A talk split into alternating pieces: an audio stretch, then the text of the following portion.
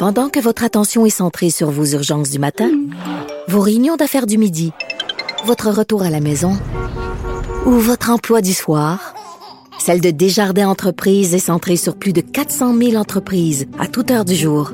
Grâce à notre connaissance des secteurs d'activité et à notre accompagnement spécialisé, nous aidons les entrepreneurs à relever chaque défi pour qu'ils puissent rester centrés sur ce qui compte, le développement de leur entreprise.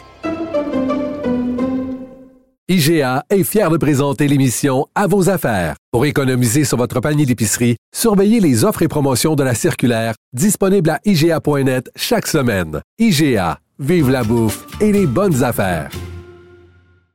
Vous vous demandez si les plantes ressentent de la douleur? Ou encore, comment est-ce que les daltoniens voient le monde? Le balado en 5 minutes est pour vous.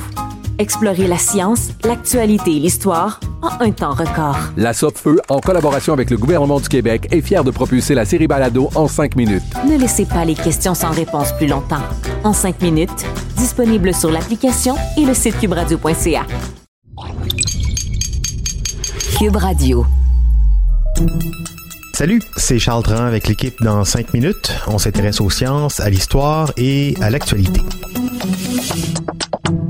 Aujourd'hui, on parle d'alcool. L'alcool fait partie du mode de vie des Québécois. 84% des adultes en consomment régulièrement, selon l'Institut national de santé publique du Québec. Et environ le quart de ces 84% d'adultes avouent dépasser la limite recommandée de deux verres par jour pour une femme ou trois verres pour un homme. Même si on sait que l'abus d'alcool peut entraîner toutes sortes de problèmes de santé graves au foie, au pancréas et au cœur. Mais est-ce qu'on sait ce que ça fait, l'alcool, au cerveau? Véronique Morin nous parle d'une nouvelle étude publiée dans la revue Nature Metabolism qui jette un éclairage nouveau sur cette question. Vous connaissez sûrement l'expression l'alcool lui monte à la tête. Eh bien, ce serait littéralement le cas. L'alcool et le cerveau entretiendraient une relation méconnue jusqu'à maintenant selon une nouvelle étude de l'Institut national américain contre l'abus d'alcool et l'alcoolisme. Cette recherche publiée dans Nature Metabolism explique pourquoi l'alcool affecte les fonctions motrices et nous fait tituber, entre autres. Et on y démontre que c'est notre cerveau qui métabolise une partie de l'alcool plutôt qu'uniquement le foie. Lorsque l'on boit de l'alcool, celui-ci est d'abord amené au poumon par le sang une petite partie, environ 10 est éliminée telle qu'elle, sous forme inchangée, par l'urine, la sueur et expirée dans l'air. C'est pour ça qu'on peut détecter l'odeur particulière de l'alcool sur la laine ou la transpiration de quelqu'un qui a bu. Et en passant, c'est aussi à partir de l'élimination pulmonaire qu'est détectée la présence ou l'absence d'alcool dans le sang grâce à des instruments de mesure comme l'alcotest. Il reste donc la majeure partie de l'alcool, 90 qui, elle, doit être métabolisée par le corps. En termes simples, métaboliser, ça veut dire transformer, digérer et intégrer au corps via des réactions chimiques impliquant des enzymes. Les reins et les tractus gastro-intestinales participent à ce métabolisme, mais on croit depuis longtemps que c'est le foie qui fait la majeure partie du boulot quand vient le temps de transformer l'alcool.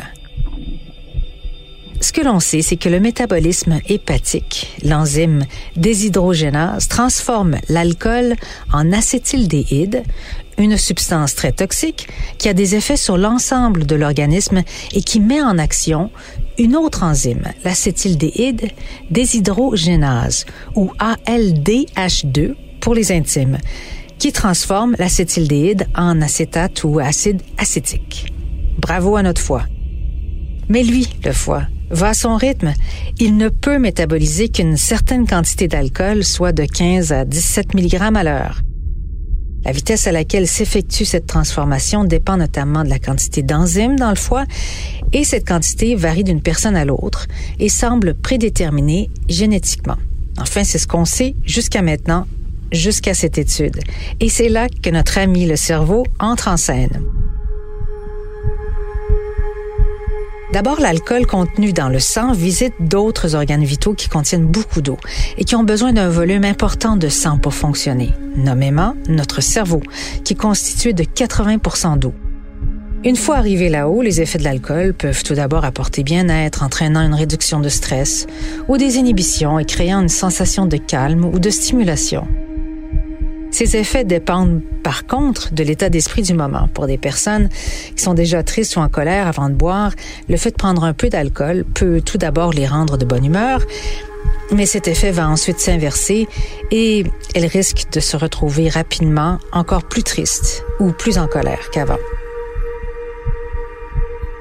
Au fur et à mesure que le taux d'alcool augmente dans le sang, les effets s'étendent au centre moteur et sensoriel du cerveau. Les troubles de motricité et de coordination apparaissent. Le temps de réaction ralentit. Et ce qu'on découvre dans cette nouvelle recherche de l'Institut national américain contre l'abus d'alcool et l'alcoolisme, c'est que l'alcool fait bien plus que de transiter par le cerveau avant d'être métabolisé dans le foie. En fait, il y est aussi en partie métabolisé. En d'autres mots, l'alcool induit une réaction chimique interpellant la présence d'enzymes qui, en retour, affectent la motricité et l'équilibre corporel. Des tests sur des échantillons de cerveau et de souris ont montré que l'enzyme ALDH2 est aussi exprimée dans des cellules cérébrales, les astrocytes qui sont en forme d'étoiles et qui font partie du système nerveux central et se trouvent dans le cervelet, la région du cerveau qui contrôle l'équilibre et la coordination.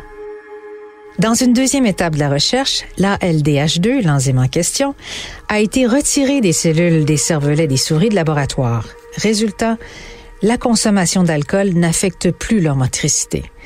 Mais s'il retire l'enzyme des cellules du foie, les fonctions motrices demeurent affectées. Bref, ce serait donc l'action métabolique du cerveau qui affecte les mouvements, la parole, la coordination et le comportement lorsque l'on boit. La bonne nouvelle avec ces recherches, c'est qu'elles permettront d'identifier de meilleures cibles de traitement contre l'alcoolisme ou autres formes de dépendance à l'alcool. Quand même, quelle machine complexe que le corps humain, jamais fini de nous surprendre en autant qu'on n'en abuse pas. Jusqu'à maintenant, il semble qu'on en connaissait très peu sur les processus neurologiques qui contrôlent l'action des métabolites dans le cerveau. Cette recherche laisse donc supposer que les effets de l'alcool sur le comportement sont causés par des métabolites produits lorsque le corps dégrade la bière, le vin ou les spiritueux. Cette étude qui ouvre la porte à une meilleure régulation des effets d'alcool sur le comportement et pourrait peut-être aussi conduire à des thérapies euh, améliorées contre l'alcoolisme et la consommation excessive d'alcool. Merci beaucoup Véronique Morin, c'était en cinq minutes.